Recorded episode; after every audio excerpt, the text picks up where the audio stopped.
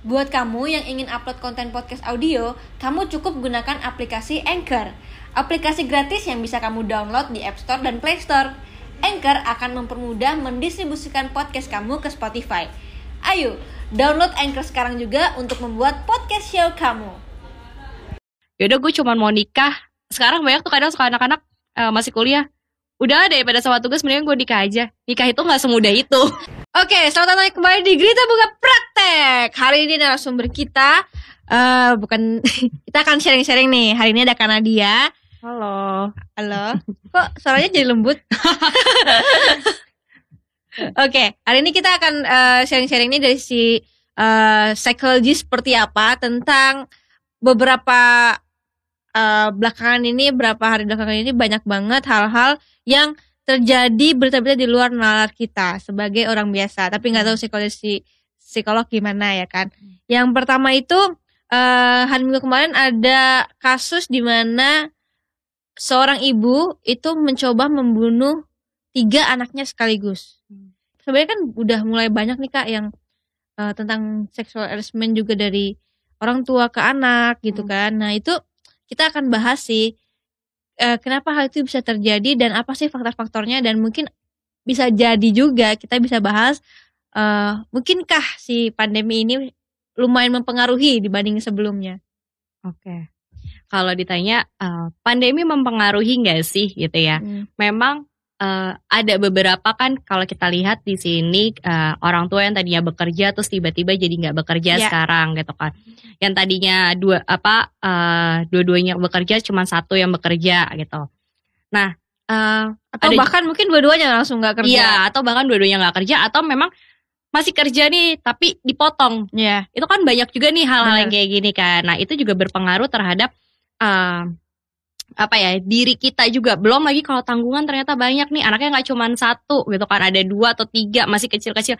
Butuh biaya kan banyak ah. pasti. Nah itu pasti juga sangat berpengaruh sama uh, mental. mental kita gitu. Gimana nih caranya? Apalagi kalau itu laki-laki gitu kan pasti mikir aduh gue naf nafkain istri gue gimana? gimana? Anak gue gimana? Nah mm -hmm. kayak gitu. Jadi itu memang sangat berpengaruh banget. Kalau dari sisi pandemi. Hmm, tapi kalau pun mungkin tidak ada pandemi, hmm. kenapa sih hal-hal itu bisa terjadi juga? Nah, gitu. Kalau ditanya kenapa sih hal-hal itu bisa terjadi gitu kan? Nah balik lagi adalah ke diri orangnya masing-masing gitu kan. Uh, dia menjalani kehidupan ini gimana gitu?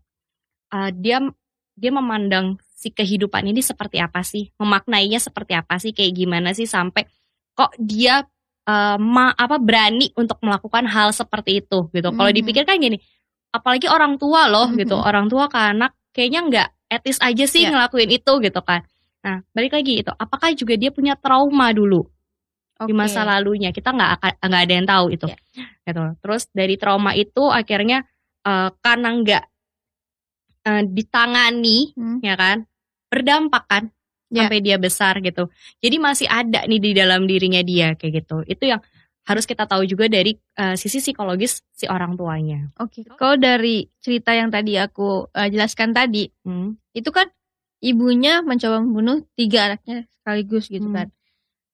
Kalau yang dulu-dulu pernah ada juga yang ya berita hmm. itu kan mau bunuh satu keluarga, habis itu dia bunuh diri. Jadi hmm. itu sama-sama kita mati aja gitu istilahnya hmm. gitu. Itu kan beda ya sama yang hmm. sekarang nih. Hmm sekarang gini, kalau kita lihat dari beritanya, ketika dia ditanya ibu ini hmm. ditanyakan sama uh, orang situ, hmm. kenapa bu kok uh, mau bunuh, kenapa bunuh yeah. anaknya gitu kan? Hmm. Dia kan jawabnya adalah saya eh, nggak uh, mau ngelihat anak saya susah. Tapi kan caranya nggak kayak gini. Hmm. Dia bilang saya bingung. Oke. Okay.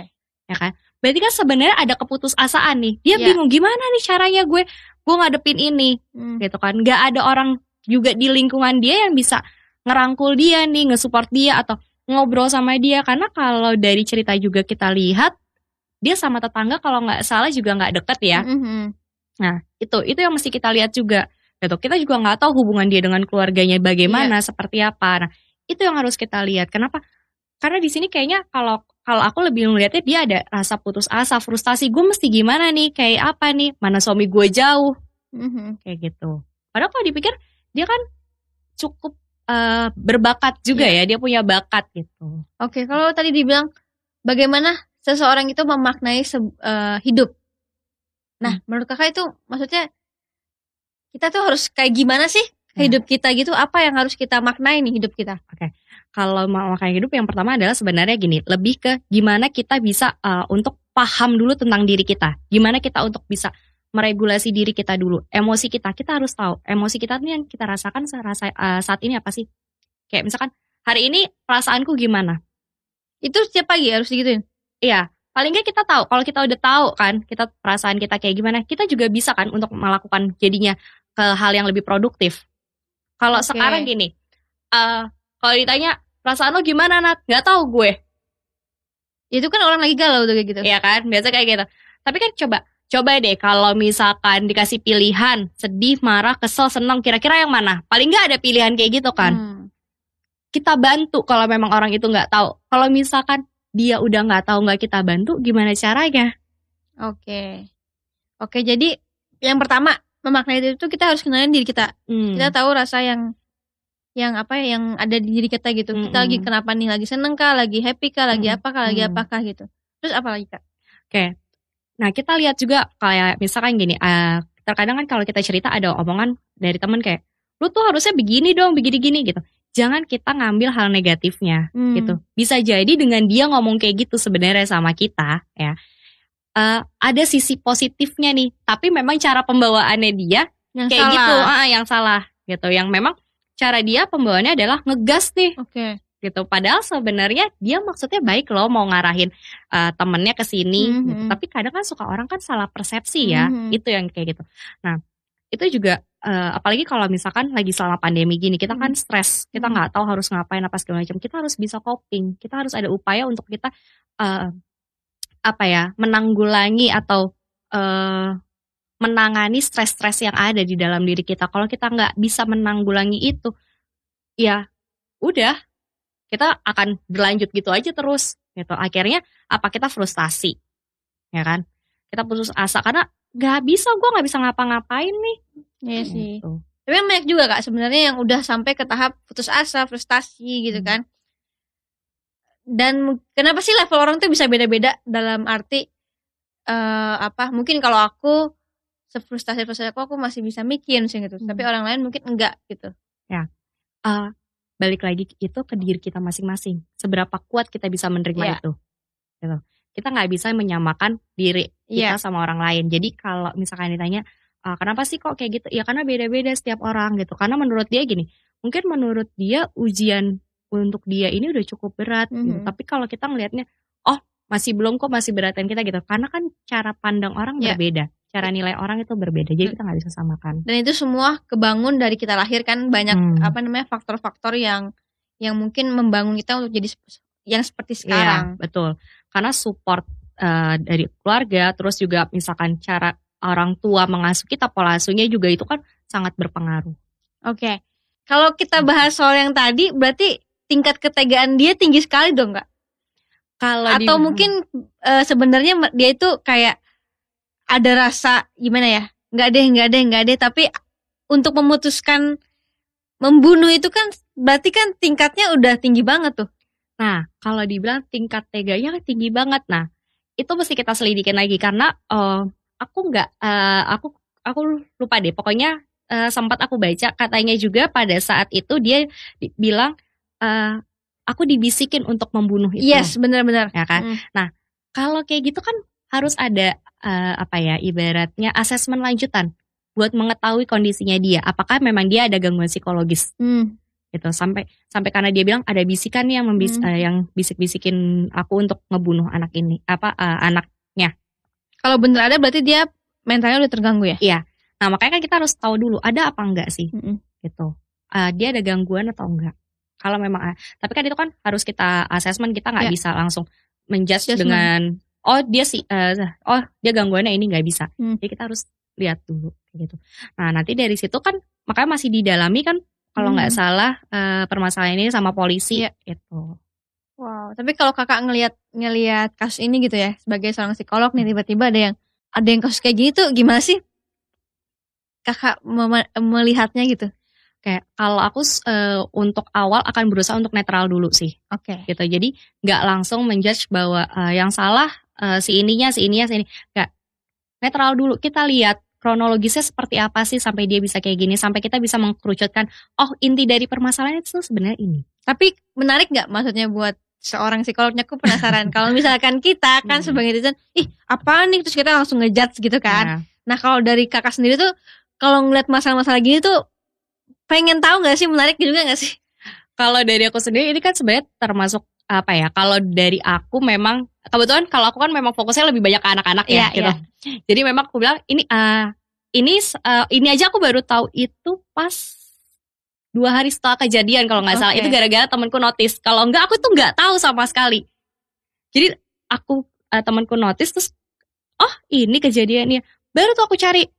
Oke, kalau tadi kita bahas tentang kasus itu, tapi kan sebenarnya sekarang ini udah lagi marak nih kak kasus-kasus di mana orang tua itu um, melakukan pelecehan, uh, mukulin anaknya. Jadi uh, tempat anak-anak berlindung atau tempat anak-anak yang seharusnya mereka dapat signifikan others, yang dapat support system terbaik itu di keluarga kan. Tapi hmm. malah di keluarga itu adalah tempat yang paling mengerikan buat dia. Itu tuh kenapa sih fenomena ini bisa terjadi dan dan gimana sih cara anak-anak uh, muda ini untuk bisa apa ya namanya ya bisa untuk menghadapi itu? Oke. Okay.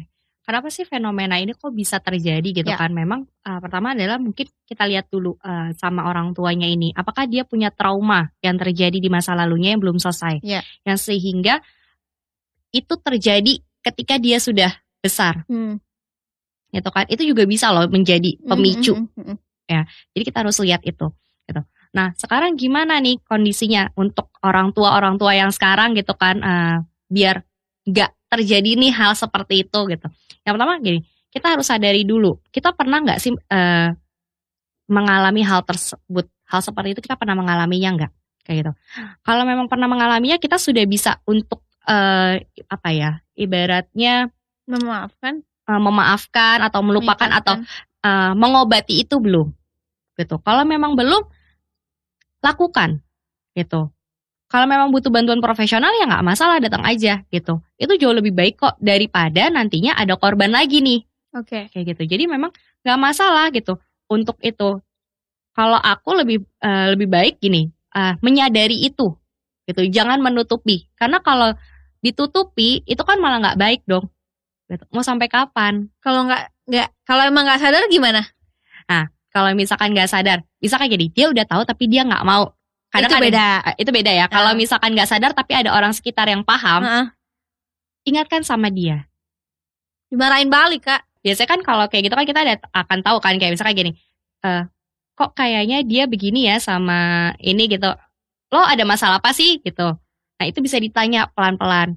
Enggak kok gue, tapi tapi kalau gue perhatiin kok kayak gini-gini gini gitu oh iya ya nah biasanya nanti kan dari situ dia mulai terbuka tuh ya gue dulu kayak gini gini gini gini oh kalau kayak gitu lu mungkin bisa kayak gini gini jadi ada sistem pendekatannya sendiri ya? Iya, gitu. Nggak main asal langsung, eh lo gini nggak. Kalau kayak gitu ya bener nanti dimarahin balik. Iya, dimarahin balik lah. iya. Ya, siapa lo gitu? Lu psikolog deh sana. Apaan ke psikolog kamu? gitu kayak. Iya, karena orang juga identiknya kalau ke psikolog pun juga orang gua nggak gila kok. Iya, gitu. banyak banget yang kayak gitu. Padahal sebenarnya itu adalah uh, apa ya sesuatu profesional yang bisa kalian ajak untuk cerita hmm. dan bantu kalian gitu. Iya. Oke, itu apa lagi kak? Uh, mungkin hal eh, hal-hal lain yang bisa menjadikan keluarga itu bukan lagi rumah yang baik.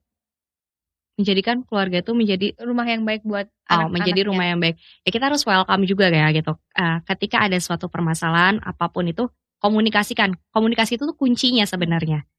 Karena kalau misalkan kita nggak komunikasi, kalau kita cuma diem aja, emang pasangannya ngerti gitu. Hmm. Lo diem aja, Iya sih. Gitu kan gak bakal ngerti. Iya, Kalau kita nggak ngomong kita nggak akan ngerti. Kayak misalkan gue kesel deh sama dia gitu kan.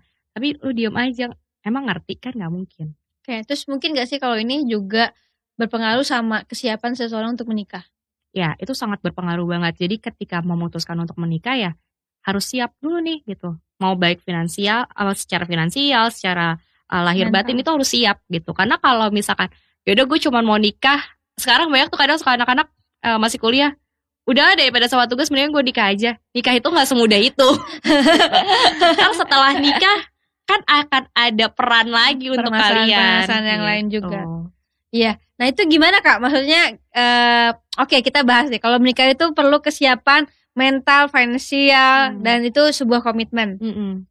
nah banyak banget nih sekarang yang yang mungkin akhirnya menjadi uh, apa ya menjadi sesuatu yang salah untuk anaknya kan kasih anaknya juga kan hmm. kalau misalkan mereka belum siap dan itu juga yang terjadi mungkin sama kasus kasus-kasus yang sekarang lagi marak juga. Hmm. Oke, berarti gini kalau kalau aku lebih mikir uh, lebih gini ketika kamu uh, ketika kita memutuskan menikah gitu mau menikah komunikasikan nanti finansialnya gimana hmm. boleh nggak kalau misalkan istri gitu ya hmm. boleh nggak aku kerja minta izin sama suaminya gitu kalau misalkan suami bilang gini, nggak boleh kerja, tanya alasannya apa, hmm. gitu. Dan kita juga harus kasih alasan kenapa kita mau bekerja. Oke. Okay. Tuh satu.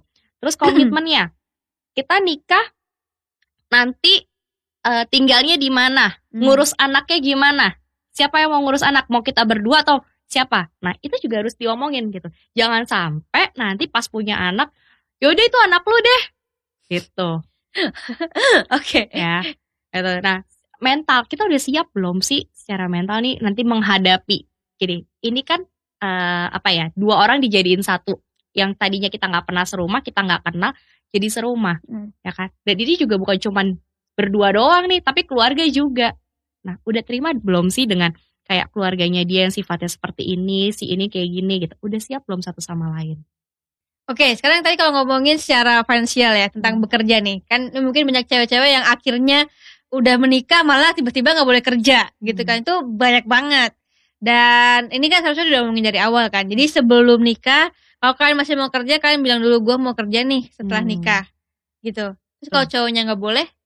Nah kalau nggak boleh kan tadi kau bilang kan tanya alasannya apa gitu terus misalkan dia bilang alasannya aku maunya kamu jadi ibu rumah ibu tangga ibu aja tangga. gitu kan uh. oke aku jadi ibu, ibu rumah tangga aja mungkin nggak kamu menghidupi aku dan anak-anak nanti tanya kembali gitu karena posisinya gini kan gak mungkin oke okay, sekarang ya cuman berdua lu tinggalnya hmm. ntar punya anak sekolah makan. Makan. Susu. Susu. Popok. Popok. Belum apa misalkan nanti bayar les apa Aduh. segala macam. Nah itu kan harus di ini juga. Mesti kita apa namanya pikirkan ya, juga bener. gitu.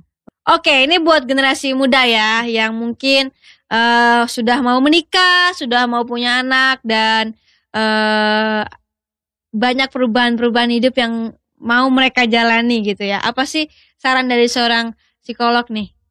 Oke, kalau untuk saran-saran yang tadi mau menikah, huh? yang pasti komunikasikan dulu sama pasangannya ya. Jangan yaudah uh, eh, gue dilamar mau kok gitu.